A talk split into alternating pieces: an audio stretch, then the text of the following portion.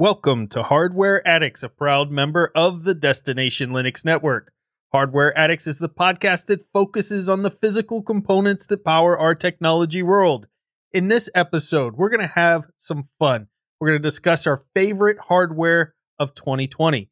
This is the episode that you want to play in front of your family members so that you get the perfect gift for the holiday. So if you have those family members that are getting you the ties or robes, and what you really want is circuits, transistors, and switches, then what you need to do is sit them down, skip this part, and then just, you know, play forward the part where we talk about our favorite gear of 2020 so you actually get a good gift from your relatives or spouses.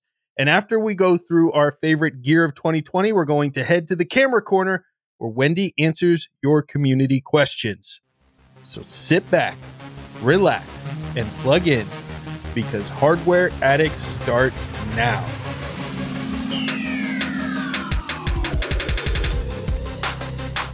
I'm Ryan, your tech guide through the universe, and with me today are my two co hosts Wendy, our resident photographer extraordinaire and hardware enthusiast, along with Michael, the software sage and hardware padawan. Let's find out what tech adventures everyone has had this week. Michael, did you do anything fun with hardware this week? I did. In fact, I have a new microphone set up. Ooh, look at you. Yeah.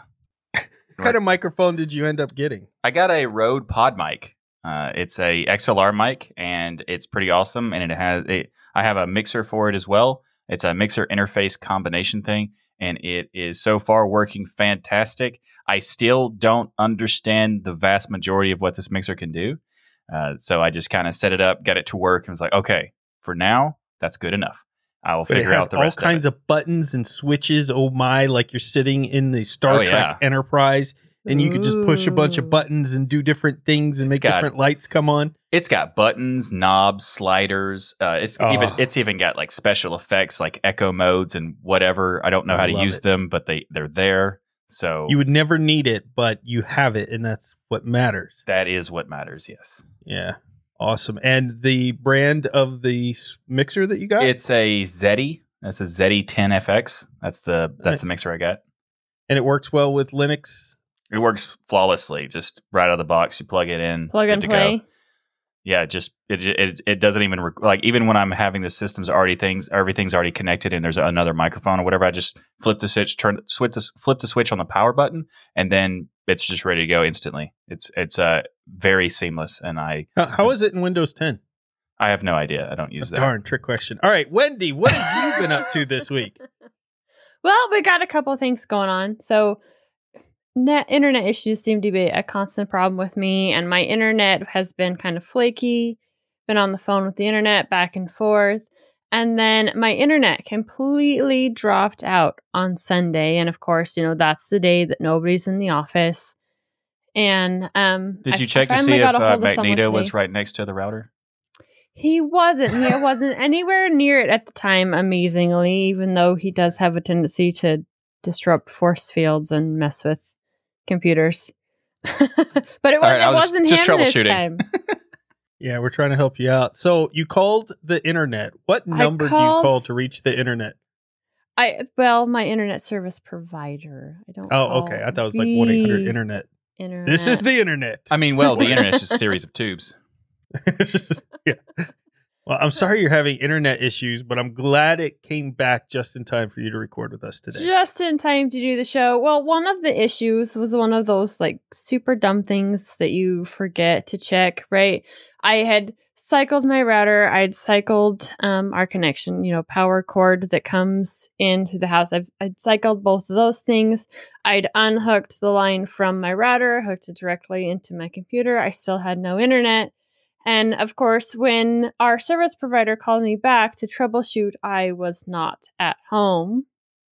And he said something along the lines of the cable. And I'm like, oh, you dumb dumb, right? That's the one thing you haven't checked.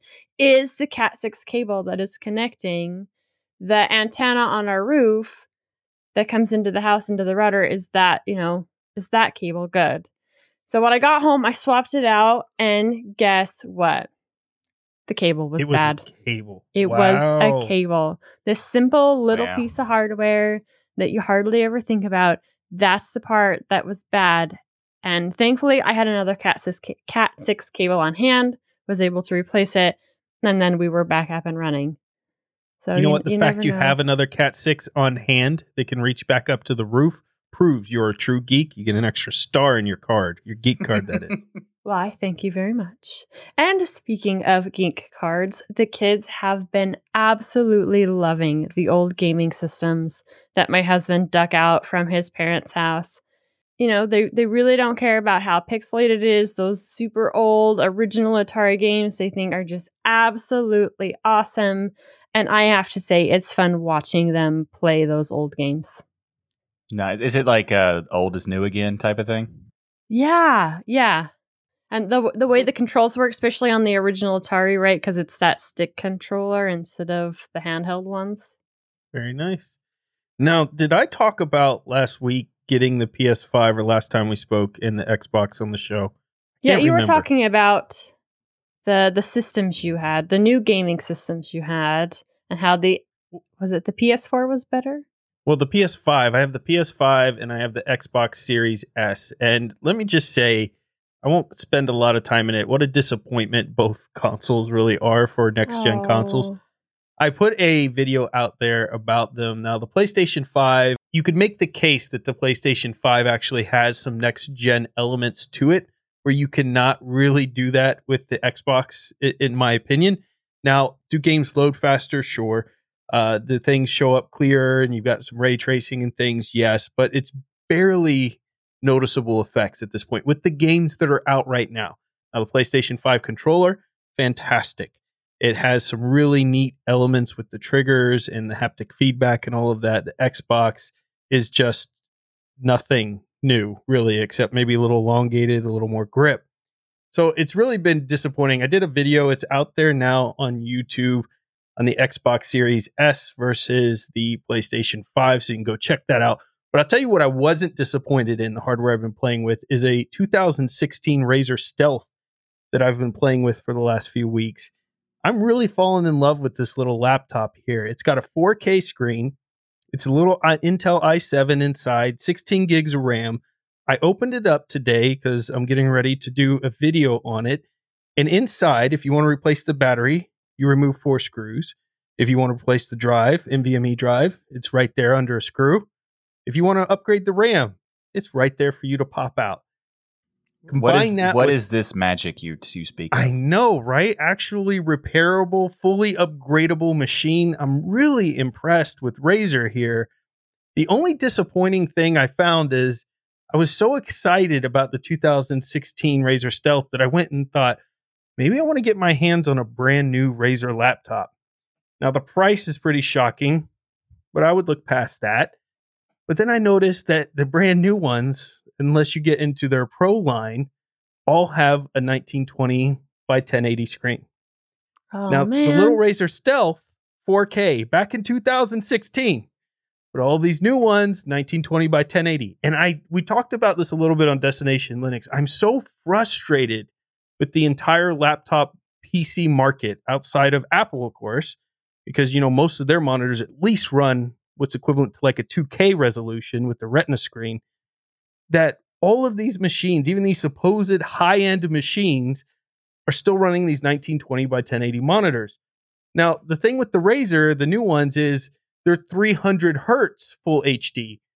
But this is just a marketing scheme because seems 300 hertz on a laptop is absolutely unnoticeable. I don't care if you're a pro gamer or not. It's just nothing but pure marketing nonsense on a laptop. You would have to have the most top of the line monitor, most top of the line video card, and even then, you're not going to see anything, I don't think, after 144 hertz. I've played with things over 144 hertz. I cannot tell a single difference at all. Now, maybe somebody can, but at the end of the day, 1920 by 1080, 300 hertz, I'd rather have the 4K screen all day long. What say ye? I agree. I mean, oh well, I was just saying. I I wonder if the new ones are as repairable as like the 2016 model. It's a right. I mean, if you're you're getting a newer version but a lesser quality screen, screen that's a bummer. And then if you're also getting a newer version with a lesser quality screen and it's not as repairable, that would be a triple bummer. You're gonna like it's and it's not repairable and it's all glued all glued down. Like uh Well, I don't know, but it's just one of those things yeah, that if they're kind of skimping on screen quality there, maybe they're also skimping on repairability. yeah maybe.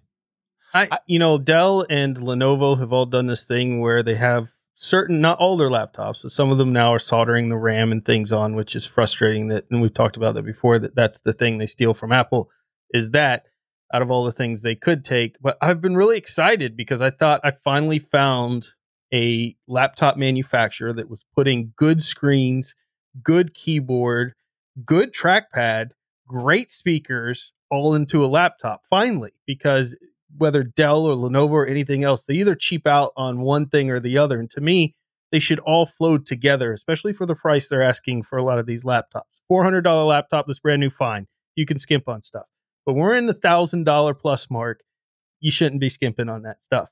And I thought Right. Razer was going to be it, but seeing that they went for the 1920 by 1080 300 hertz marketing scheme versus actually putting a 4K monitor in, now you can't get a 4K version, but it's over $1,900 for that pro model. Ooh. It's just way too steep. Yeah, I, I have a question that's kind of kind of like a tangent, really, but the 4K versus 2K versus 1080p, I get the value of wanting to go with one of those things, especially with the 2K because you can get the 1440p thing where you still get the you get a larger resolution but don't have to worry about the retina resizing of stuff and sometimes that doesn't work on some systems and that sort of thing. But is it worth getting the full 2K and the full like 4K experience like on a laptop especially? Because I, I I understand on a desktop maybe with like a big monitor, but on a laptop it seems like it would be pointless to be on a on a small screen like that. It, it does depend on what you're doing. If you're watching movies, playing video games, and, and those type of things, I think it makes a huge difference. If you're just developing code, then sure, 1920 by 1080, you're probably not going to notice a huge difference between the 1920 by 1080 and the 2K. But generally, what comes with the 2K and 4K is the other parts of a monitor that makes it great, right? Better color profiles. You generally will get better nits, so you have more brightness that comes from them. So it's kind of the all around screen quality. And I guess you make a good point by bringing that up, Michael. That it's not just saying we've got 4K, because I've seen plenty of crappy 4K monitors. It's about putting a really high quality 2K or 4K, much like MacBook Airs, MacBook Pros put in their entire lineup of laptops. Not only do they have the great color profiles, they also have the great resolution as well to match it.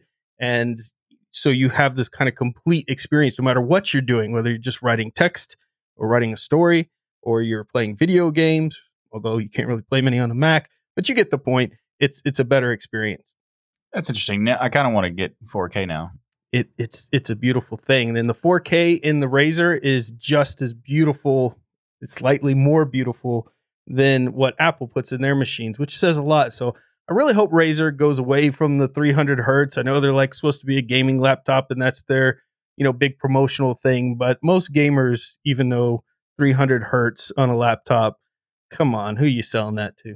And yeah, and also most people are not gaming on a laptop anyway. So Yeah, if you're a pro gamer, you're probably not using your laptop. Yeah. And also, I mean, this this show has been very bad for my wallet. I've gotten a lot of new things, and now I want 4K. Uh, you know, I'm second I guessing don't my see this as a bad about. thing. Well, I mean, bad for my wallet, I guess. Nobody likes your wallet.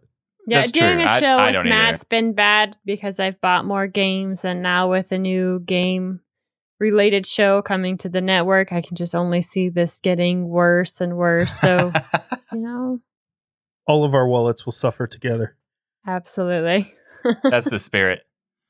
This episode of Hardware Addicts is brought to you by DigitalOcean. DigitalOcean recently announced their new app platform service, which is a solution to build modern cloud native apps. With App Platform, you can build, deploy, and scale apps and static websites quickly and easily. Simply point to your GitHub repository and let the app platform do all the heavy lifting. It has support for Node.js, Python, Go, PHP, Ruby, static sites, and Docker. DigitalOcean has their app platform running on their own infrastructure, so your costs are significantly lower than with other products. But this this is also built on their DigitalOcean Kubernetes, providing a smooth migration path so you can take more control of your infrastructure setup. As a listener of Hardware Addicts podcast and a member of the DLN community, you can get started for free. Actually, no, better than free because DigitalOcean is giving you a $100 credit when you go to do.co slash DLN.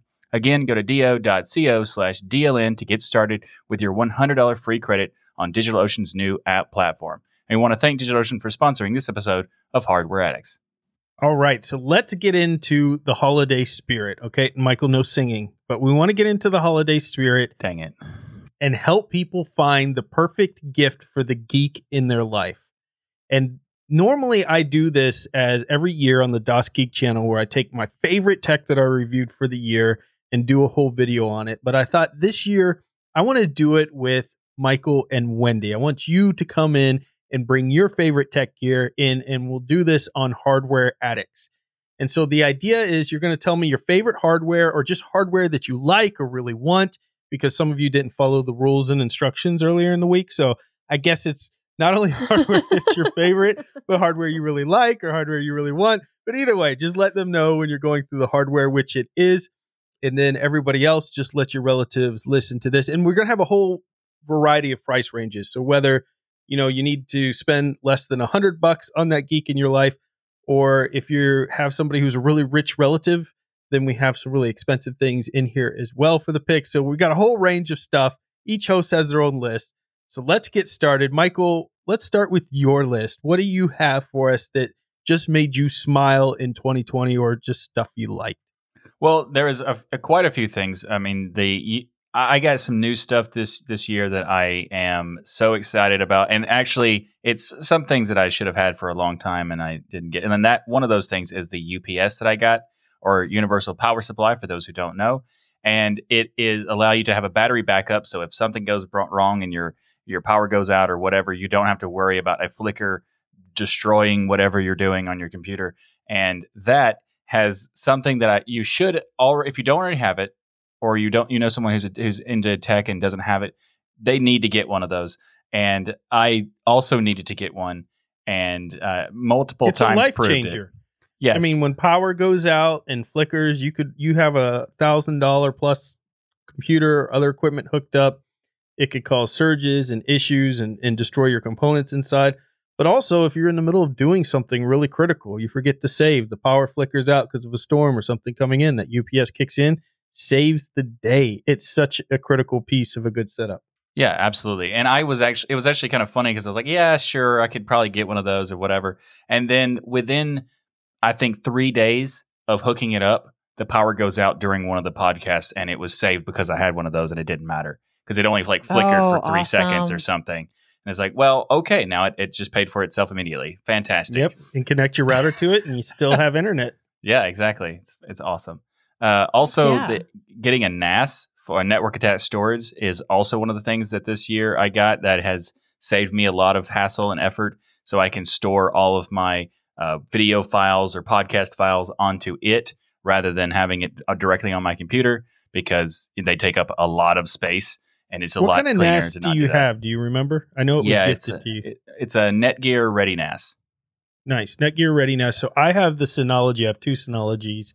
I think a 216 SE and a 416 ish. Don't quote me on that, but somewhere in the four range. And I just love Synology. I think they make a great product, works in all the different operating systems, very easy backup. But a NAS is definitely a great gift for somebody uh, and something that everyone could use multiple of. Yeah, for sure. Uh, and also, just a couple more. Uh, this one is not a new one, but it is a. I think this is a game changer for those who don't have never experienced it. I, I should say. I did not ever consider a mechanical keyboard to be something that was necessary. I would always Mm. say I can use a regular keyboard. It's fine. The chiclet keys or whatever it's called, those are all fine. Whatever. And then I tried a mechanical keyboard and within 15 minutes, it was, oh, I get it. Never mind. This is, you have to have a mechanical keyboard if you care at all It's about life tech. changing. Yes, yeah, absolutely. completely. If you care at all about tech and you're, you know, anyone who's a geek and, and they, they say that they don't need one, they probably just haven't tried it.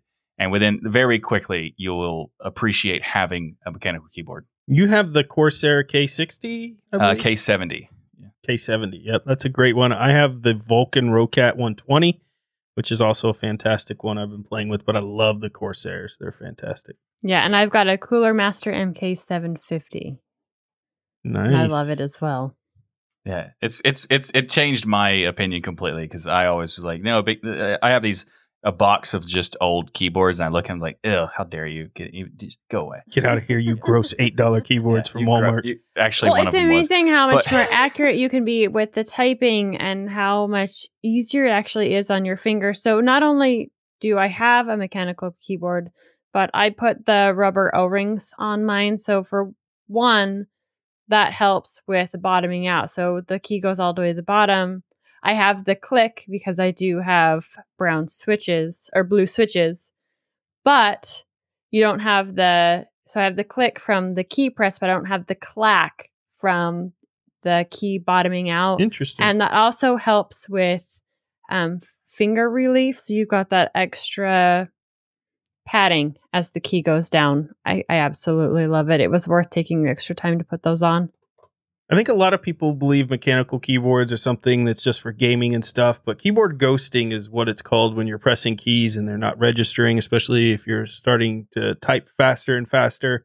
Uh, if you're a writer or, you know, doing any type of writing at all for manuals or just emails and those type of things through your workday, ghosting is a real issue and causes you have to go back and you have misspelled words that you knew how to spell right, but the keys didn't register and things. So mechanical keyboard, a good one, can help with that ghosting issue and allow you to have a lot of simultaneous registering of the keys as you're pressing them for those who are getting better and faster at typing out there. So it's for everybody, not just gamers. something I want to get rather than have or looking to, you know, I just, I just want it. And I know I'm probably going to get a little bit of like, uh, you know, some snarky comments, I guess. And that is, uh, I, I kind of want some RGB lights to put in my studio setup.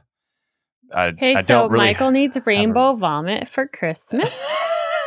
Rainbow Vomit it is. Uh, I'll add it to your Christmas list, Michael. perfect, perfect. I mean, it, it just it just adds so much uh, to the environment, or it, it, and also at least five frames per second. Obviously, we've, we've proven that. So if you take a Raspberry Pi and you add a microphone to it, and then you add the RGB lights interconnecting to that, so you have the interface with your Raspberry Pi, then you make it so that if you yell red alert, the lights in your room go all red, and then you have some sound effects go off like you're on the bridge of the Enterprise. That is the only acceptable use of RGB lights. I'm I'm very tempted to do that now, um, but uh, I mean, that's how awesome in the middle of recording you'd be like red alert and and then lights go red. Yeah, I. I wasn't intending that, but uh, that does sound like a fantastic idea. Great. and then Ryan complains because Michael's doing that all the time and you guys can't get through a show and it's really It's hard just to red edit. alert yeah, every that sounds so much fun. so are you you're wanting the strip lights or are you wanting the bulb ones that you can control with a device?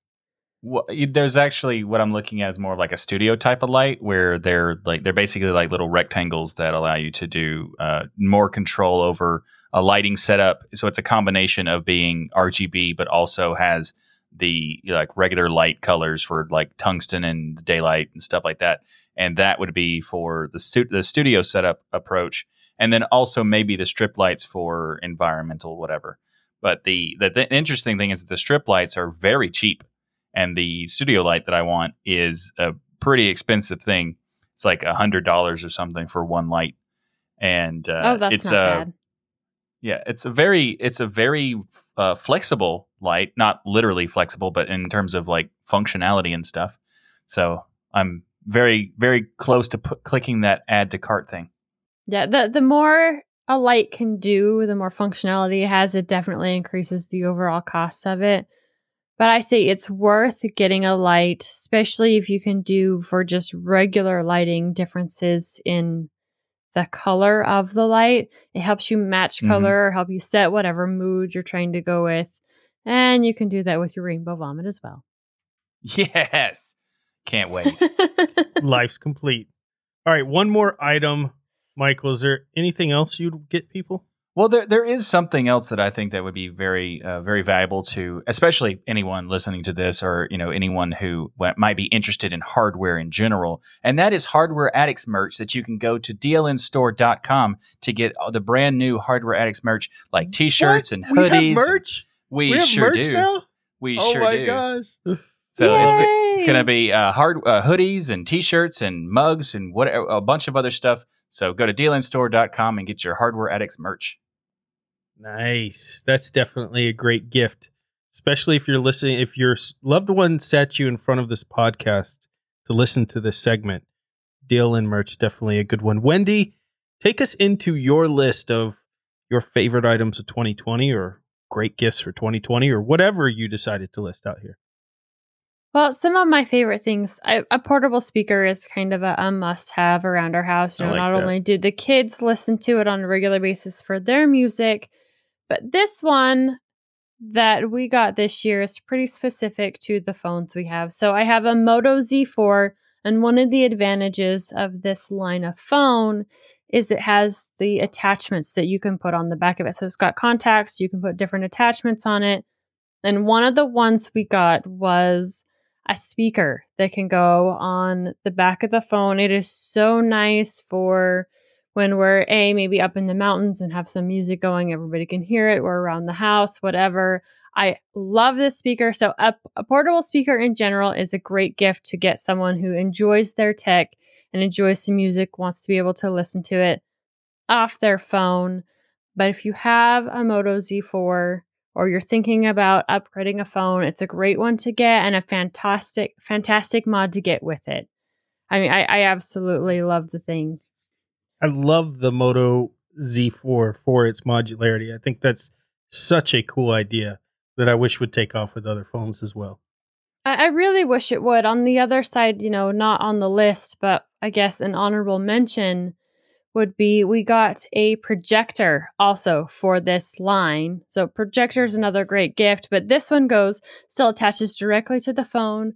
We've downloaded movies and then taken it up with us to the mountains and had an old projector screen and so we've watched a movie up in the mountains. We've taken it and used it to project a movie onto the ceiling, you know, lay on the floor and watch a movie looking up at the ceiling. It, it's so much fun. You can do so many cool things with it that not only awesome. is great for the person using it, but fun for family or friends kind of thing. They're both great. Very cool. This this next one I was kind of struggling whether I was going to put it on the list or not cuz it's there's some really great pros and then there's some really big cons. I got a Fitbit Versa 2 for Christmas last year. So I've had this watch now for a little over a year. And I have to say, if you are looking for gear that really helps you track your workouts, the Fitbit is the way to go. I mean, it is amazing at tracking that stuff, heart rate, and, and all of those goodies when you're doing your workouts. If you are looking for a smartwatch, I, I would say don't get this one because while it has great workout functionality, its smartwatch capabilities are really lacking. And I was coming from a smartwatch before. So you can still answer your phone from it. Uh, you still get notifications. So some of those things still work, right? You're going to get those key things from this watch, but you're not going to get, say, something with as much functionality as an Android watch or one from Tizen or even an Apple Watch. So if this is amazing hardware when it comes to workout tracking, and I've absolutely loved it for that. So it's still on the positive side, though it's not, I wouldn't call it a smartwatch. It is definitely a fitness tracking watch. I hated the idea of smartwatches until I got the new Apple Watch because of the fitness aspects in it.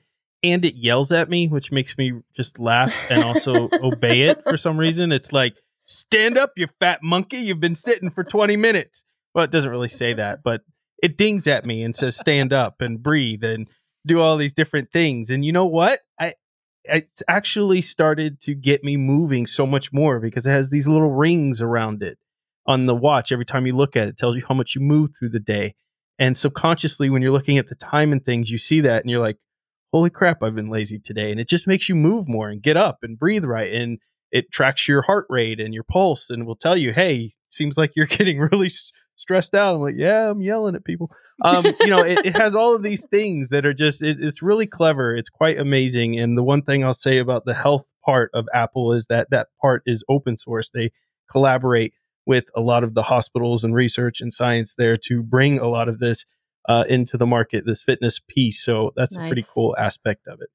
Yeah, that would be really cool. I mean, if if I was sporting an iPhone, it would probably be paired with an Apple Watch because I do hear that that the fitness aspect of them has gotten really good. So not only are you getting the great smartwatch parts of it, but you're also getting the really great fitness parts of it. And it is like that's one of the great things about it is I have it set to a certain amount of steps that I want in a day, and that's broken down into how many steps that I need each hour. And so if I'm getting close to that or whatever, we're about 10 minutes out from the hour ending, it'll remind me, hey, you got this many steps left this hour in order to hit your goal. Yeah, see, I set mine to just one step a day. That way I feel accomplished at the end of the day. You nail it every single day. Yeah. It's like, good job, Chunky. You did it. yeah, your phone yells at you and says, Good job, Chunky. so, what else should people get on your list, Wendy? This one is one that I want. So, I don't own it. You have it. You've talked about it, and it is the Pinebook Pro. Not only yeah. is this a neat little laptop, but price wise, it's really not that bad. It's kind of middle of the road for my list, you know, right around $200. Um, the, the downside when it comes to these is getting them shipped out. So if you are purchasing this for a gift, make sure you are ordering it soon. But they, they are such a neat replacement for the Chromebook and have so much more functionality and different things that not only can you use on them, but different versions of Linux that you can put on them. They're a fantastic little steal to get, especially if somebody needs something for quick work, you know, getting some, say, papers done, right? You don't need yeah. the best screen ever. We don't need that 4K that we were talking about earlier. Not at 199 but, bucks. Perfectly acceptable. Yes, absolutely. It's a fantastic little laptop that I would love to own myself. So, am I recommending it as somebody who's used it? Nope. I'm recommending it as somebody who wants one so bad. I love it. Speaking of that, so the next one is along the same lines. And every time Michael talks about his, I'm super jealous, and that's his standing desk, right? I am mm. envious of his standing desk and want one myself. And it comes along the same lines as having the fitness tracker. We're doing the podcast and I'm sitting down, or the super fun game fest. I love those, but I would love to be able yeah. to raise the desk, stand up, be able to move around a little bit while playing some of those games. So a standing desk is one of those big things on my wish list, and they range anywhere from like two to five hundred dollars. It depends on what kind of setup you get, how adjustable it is, those kind of things. Uh, so get yeah. the person in your life that spends I'm jealous hours. of that of Michael's as well. Yeah. Yes. Yeah. To be clear, for those who are listening and not sure, just to be clear that the the standing desk we're talking about is a sit stand desk where it goes up and down. Uh, because there are just mm-hmm. regular standing desks you can get that are just always standing. Uh, the sit stand yeah. desks are fantastic. There's a lot of versions, and uh, the the problem is is that there are some desks that have ridiculously worthless features but insane prices. So oh, yes. be sure to, you know, look around to see what you're getting because there's I found one desk when I was first looking to get mine and they had a a, a sit stand desk that was $800. Didn't seem like a huge amount of money, but it was a hand crank. You're like, "What? Why would Wait I Why would I crank?" And also it was a hand crank on the top. So you had you and it, you so you had to move your hand like ridiculous. So you ridiculously what, am I exiting a submarine, or am yeah, I was, trying was, to make a desk? I mean, come on. It's so weird. Anyway, but there are uh, pl- there's multiple options that are around the five hundred dollar mark, or even less, depending on the size of the the desk that you want. My desk was gigantic, so I it's over on the higher end. But like you can get one for around 250 350 or something like that. Shop yeah, around. and that that's kind of what I was meaning is that adjustable ones where you can sit down or stand up. The the ones that are adjustable. Because, oh. I mean, sometimes you want to sit, right? But other times you want to stand. For sure. And you want to get a stool so you can sit like in the no, middle, do some no, active Michael, sitting. Yes. No, what? Nobody what? needs a stool, Michael. you and do speaking of sitting. things that you need to sit up, instead of the light that flashes, you still need that buzzer that buzzes Ryan every time you sit on your stool. I'm with Yeah, that would be cool. Exactly. But uh, never go off because nobody sits on stools. It's just it's it's the crappier version of a chair. Well, I mean, fair enough, but just a quick note for for those who are interested in a sit stand desk, and this is also for Wendy. Uh, there are some desks that don't have programmable presets. You must get one of those ones that have presets. They are absolutely necessary.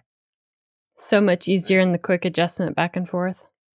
Oh yeah, you, you, you and you're already putting the effort in standing. You don't want to have to like yeah push a button for a yeah, long time that, or anything. That, that, yeah, yeah, that's that's exactly why. yeah. All right, Wendy, what's your last item on your list? The last thing is also a big wish list item, and that is my own Sony mirrorless. You guys have gotten yours. It's time for me to get mine. That's definitely one of the biggest things on my wish list, not only for the size of it, the great image quality, but also the great way that it does video. And I would love to be able mm-hmm. to do mm-hmm. some more video stuff. And the Sony mirrorless pack it all in, something in the 6000 series or maybe their Alpha series. Either one of those would be fantastic. They're so good. I love the Sony mirrorless camera. One of my favorite purchases. I, I went for my purpose because I don't do any photography. I just do the video and recording and uses webcam. I had Nikons and other things, and they all have the 30 minute limits for video recording, and pictures were okay and stuff. But the Sony mirrorless has just been flawless victory all the way around. I love it. Mortal Kombat reference. Uh, there you it, go. It has. Uh, I it's the same. I have the same experience. Like the, as soon as I hooked it up and was using the Sony one, it was just so smooth, and I haven't had any issues with it whatsoever. Uh, the I did find one thing out. As a quick tip: if you have a on the battery, it will lose settings if you wait too long to actually click record. Uh, turns out that happens. Uh, but what a thing that I love about the Sony mirrorless, or actually, got just any Sony camera, I guess, because it works for. I think it, I think it applies to most of them. The autofocus of the Sony's are so good. Like Amazing. you could dance oh, around oh, yeah. and move really fast, and it'll still keep you in focus no matter where you are. I love that. All right, so for my list, I'm going to get through it kind of quick here, so that we have time to do the camera corner and community questions to Wendy. But a lot of this I've talked about over the past few weeks. Some of my favorite things, the Jetson Nano. I just, if you don't have a Raspberry Pi, first of all, you need to get one of those. But next on your list should be a Jetson Nano. I finally got my AI certification through NVIDIA from this little device. It's just so much fun to play with and understand and learn how artificial intelligence works. And the training in it that they provide for free is absolutely fantastic. And if you complete that training, I think you have to create two AI modules and do two tests.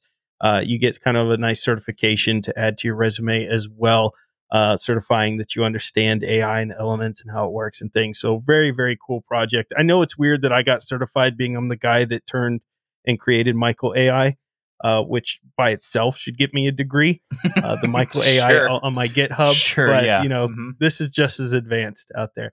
Uh, so Jetson Nano around 59 bucks. Great gift if you have a geek in your life and want to get them something really nice. The Lian Li TU 150 mini ITX case, I think is one of the greatest built cases I have ever used. Everything from the just the quality of the corners and edging to the airflow that they have in this little case, the handle, the thickness of the metal, the quality of the build. It's just all around a fantastic case. And I'm so happy that it is because I just had this fascination as I talked about in the prior episodes when I first got this with Lian Li, that I couldn't afford it when I was younger because it was the brand. And then that kind of faded away. But it's interesting to see Lian Li still making these incredibly premium cases out there. Especially the with that handle. Oh yeah, you got to have the oh, handle. Yes. I mean, in yeah. case I ever have a LAN party, like yeah, that's a thing anymore. And the PlayStation 4 VR, I think, was a big shocker for me. So I had to add it to the list. I didn't expect. I, have been kind of a Michael knows a naysayer on VR because uh, I just hater is what you should hater. call it. yeah, because people have been you know inflating it and saying, oh, it's gonna bring trillions of dollars to industry, and it's basically gone nowhere. It's been a very slow ramp.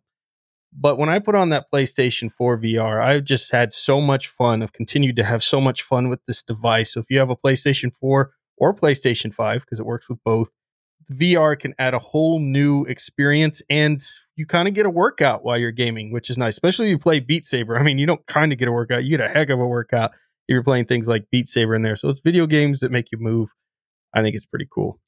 For headphones, because I think one of the best gifts you can give anybody is the experience of good audio. Many people go out there, they go to the local retail store, they buy whatever's the cheapest, or maybe they spend 20, 30 bucks on a pair of headphones and they listen to the music and think it sounds fine. But if you get into the high quality audio, it is a completely different experience. It's something you'll look forward to at the end of the day. You're like, I can't wait to put on my headphones, block out the rest of my family, and listen to some fantastic music. And the Sony WH-1000X M3s are the ones that I have. They're just absolutely amazing noise cancellation, great mids, great treble, great lows. They have just a fantastic sound stage overall.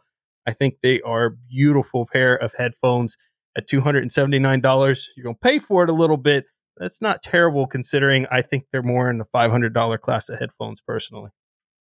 Uh, Nice. They sound much better than my ten dollar pair of earbuds from. We got you on the mechanical keyboard. We got you with the UPS. Now we got to get you with some good headphones. Uh, they'll change your life, life changing experience. You know what else is a life changing experience? Any Ryzen CPU. Just buy any Oh, one yeah. and give it to the geek in your Mm, life. They're going to be happy. Absolutely. The more expensive, the probably higher end, but even the lower end ones, the hundred dollar Ryzen CPUs that they have out there are just little fantastic uh, CPUs that you could do a build around and have You could a get a- ton of fun with. like an older gen version, like a 2700X, and still have a fantastic experience. Oh, without absolutely. A doubt. Yeah. And then from a laptop standpoint, I've been thinking about this long and hard. I almost switched to Razer here, but I think out of all the laptops I've had this year, and you guys know it's over a dozen different brands of laptops and types, I think Dell XPS is still my favorite. The full unibody aluminum frame, great screen, although a lot of them are 1920 by 1080. They do have some 4K options, amazing glass trackpads, lots of ports in them, USB C support, great keyboard, all the good speaker placement and good speakers, the XPS line specifically. Dell has some dogs out there, so I'm talking about the XPS line. I just think it's a fantastic laptop all the way around. And I've had everything from the 2016s on up, and they've always impressed. The one caveat is that they have some of these XPSs now soldered on RAM, and I would avoid those at all costs. I will give Dell this, at least they mention it in their specs when they do solder the RAM when you're going on their website. So if they say that, then avoid that because that's just crap. Uh, but get the one with the unsoldered RAM and you'll have a great experience with the Dell. So 2016, 2017 ish Dell XPS. It's just a fantastic machine to get somebody like kid or whatever. Get it used if you can. If the type of people that will uh, deal with used stuff or you're comfortable with that, you can get a fantastic uh, experience on the laptop. But Dell XPS, still my favorite laptop. Nice. All right, so that's all of our gifts there for the geek in your life or for yourself. Heck, buy this stuff for yourself. Don't even wait for somebody to buy it for you. I think this is a nice range of products, everything from $50 on up and actually less than that if you go to the hardware addicts DLN store. That's right. Just pick up some swag there. Yeah. Or RGB lights. I mean, you can probably pick those up for five bucks because nobody wants them but Michael. So There's all- Apparently. all kinds of great things out there. So I hope you enjoyed that segment and thank you both for coming on and giving us your picks for 2020. This episode of Hardware Addicts is sponsored by Bitwarden. Bitwarden is the password manager that we use and trust. Bitwarden lets you set up things like a PIN to easily access your passwords, as well as additional authentication such as master passwords, adding phrases to fingerprint security, all to keep your passwords safe. Bitwarden is the easiest and safest way for individuals, teams, and businesses to store, share, and sync their sensitive data. Go to bitwarden.com slash DLN to get started for free. Bitwarden is the password manager that I use and trust because it is 100% open source. You can A, self host it, and B, they do security audits. Not only can you go to their website and see when they've done them, but you can also get a report of what they found. Go to bitwarden.com slash DLN to get started for free. Want the premium account like me to get those extra features like one gigabyte of encrypted storage, two step authentication, Vault Health reports, priority customer service? That's all just $10. Just $10 per year, and you could have all those amazing premium features. Make the smart move like many of the people in the community have. Go to bitwarden.com slash DLN to get started for free. If you are like me, though, you'll really want to show your appreciation for this amazing open source project. That premium account starts at only $10 per year. Thanks to Bitwarden for sponsoring this episode of Hardware Addicts.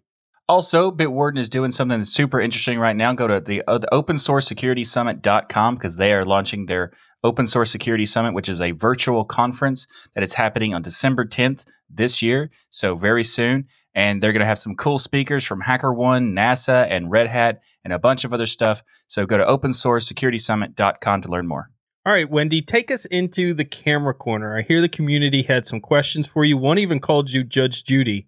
Or no, Judge Wendy. Judge Wendy. That's it. Hey, watch it there. Oh, my bad. yes, we have had some really awesome questions inside the discourse forum going on.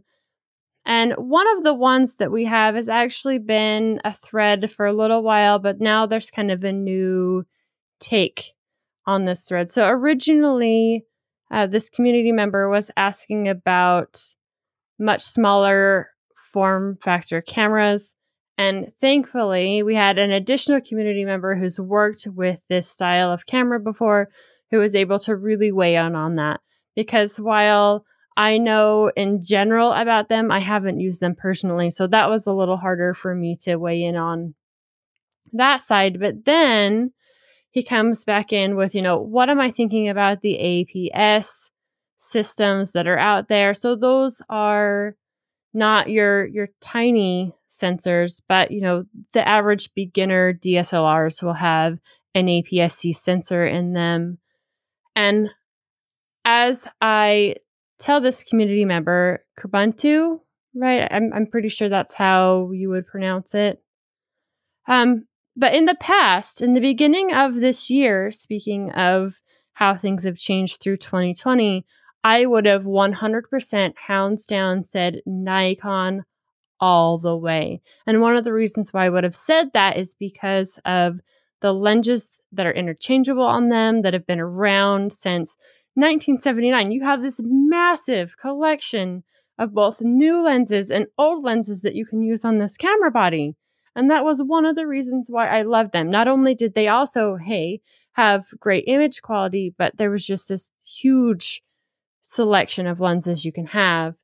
And because of changes that Nikon had made this year, where their camera bodies themselves are no longer easily to have fixed, right? They they changed um, the way that worked. I can no longer recommend Nikon as the one to go to. I've been recommending Sony because I mean, there's just way too much research out there showing how awesome that they are. So I've been recommending Sony in this sensor size. They also make some of those much smaller sensor cameras. You could you could probably go either way there, but they are one of the best cameras I've found for that. I've been recommending them out. I have not had anyone that I've recommended them to and purchased one be disappointed in the choice. Very nice. So Sony, Sony, Sony, definitely Sony. And Michael has one in the 6000 series. Nate, Nate recently got one in the 5000 series. Actually, we, we know how you and you and Ryan have somewhat of a, a competition with the k- kitchen computer. I was actually beating in, uh, Ryan in the better camera for about three months, and then he's like, "Well, I'm going to go ahead and get a new one, and it's going to be slightly better than yours." Like, uh, okay, fine. I had to win, but I haven't beat Wendy yet, so I'm still working on that one. I don't have a Sony at the moment, so you know it's taking them a long time that. to build that supercomputer into my kitchen. yeah, I doubt it'll ever happen. I mean, good luck. Thanks, Wendy. So nice. So along those same lines, we had another community member ask what was the camera that I started with, and if I was recommending a camera, what would I recommend today? So, Restless Nomad, very awesome name on the community forum. And so, the second part of that, I pretty much covered in the last question. It would be Sony, hands down, whether you are going all the way to the very tippy top of their line in the alpha line or you know you're getting something lower down. They've really worked um, very hard to make a, a quality camera. And if you're going something mirrorless, as far as I know, Sony is one of those who've been working on mirrorless for a very long time. They've got a lot of that really perfected. And overall, it's an awesome piece of hardware. And now we can go to the the first part of his question is what did I start with? And my very first camera that I actually started learning, I, I had an SLR before that was film, and I didn't really play with settings. Of course, you can't adjust the ISO on a film camera. The ISO is set by the film you buy. So it was my first digital DSLR was a Canon, Canon Rebel XT. Nothing super fancy, just base. And that was what I got started in learning all of those different features, getting your camera off of auto mode, right? You don't need a super expensive high end camera to do those things.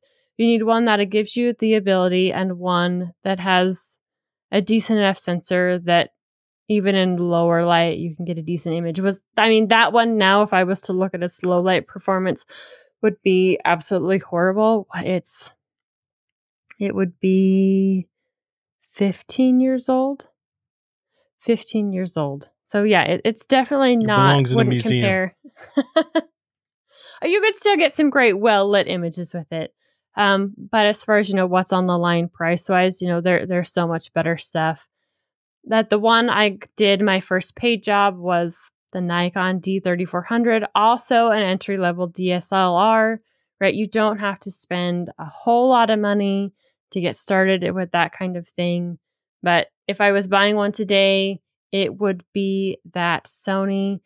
And he, he was worried about his computer actually being able to edit, but check this out ThinkPad X1 Extreme with an AMD second gen 16 core Threadripper, 64 gigabytes of RAM, and two Vega 64s. Right? I mean, he is slow. set. too slow. Too slow. Yeah. Yeah, no, He- that's an amazing build. Yeah, he's he's already set when it comes to processing them. So don't worry about the system you're running. It's absolutely solid. And then find the best camera for your budget. Somewhere in the Sony line would be my recommendation. And thanks so much to, for the community reaching out and asking questions. I love hearing from you and some of the fun things that you come up with. It's very interesting to hear from the beginning of the show to now you switching to Sony, Sony, Sony. As you, it's like Marsha, Marsha, Marsha. So much Sony. Yes. you know what I wish Sony would do is bring back the VAIO line, but not the VAIO line that they apparently have actually brought back, but the VAIO line that I remember with their laptops, which was super high end premium laptops that Sony was putting out there. They were essentially the Apple competitor in the PC market directly, just high quality chassis, fantastic screens, and everything else. They did bring back VAIO in some form or fashion, but I'm looking at the specs here, and uh, yeah, a lot of price and, and not a lot of excitement with their 1920 by 1080 non-touch screens there. But at least Sony is dominating in the camera market. They're doing good in the camera market. I think they make a really solid phone. The the builds of their phones have been really good. I haven't owned one that I have not liked. Right? Everyone I've had, I've I've loved the phones. Want their cameras. I think most of the other tech they're doing pretty good. It's sad to hear that they're not doing so great when it comes to laptop builds anymore. But we know I mean, they, they have totally the could. capability. Yeah, they totally could, and they just they brought back the VAIO for like just name recognition or whatever. But it's weird because Sony is a company that is capable of doing fantastic hardware in so many different worlds. Like the PlayStation is a Sony, Yep. the the the Sony phones, the Xperias, that stuff, and also the Sony cameras are fantastic. And and then they make these laptops that are like meh. But then you go like ten years ago, and their their laptops were fantastic. Yeah. Very weird. It's like Sony, Sony, has the capability when they put Please. their effort into it, they can make some of the best quality components on the planet. Well, that's it. Our 24th episode of Hardware Addicts is a wrap. Thank you for listening to the show that brings you your bi weekly tech fix. And if you're not all lit up on tech yet, then be sure to check out all the amazing content on the Destination Linux network. Head to destinationlinux.network, check out all the great podcasts and YouTube partners available. There's so much to fill your brains with, including a brand new show, Chris Were Gamesphere. We made it rhyme. We didn't do that on purpose, but it happened. so go add that to your podcast player and learn about all kinds of gaming goodness. Remember, there's no such thing as too much hardware. Learn, build, innovate, and grow. We hope you enjoyed the show, and we'll see you next time for another episode of the gift wrap that keeps on giving Hardware Addicts. Gift wrap that keeps I, on it's, it, giving. it, I, I came up with it pop, off the top of my head. It didn't work. Yeah. Uh, shut it.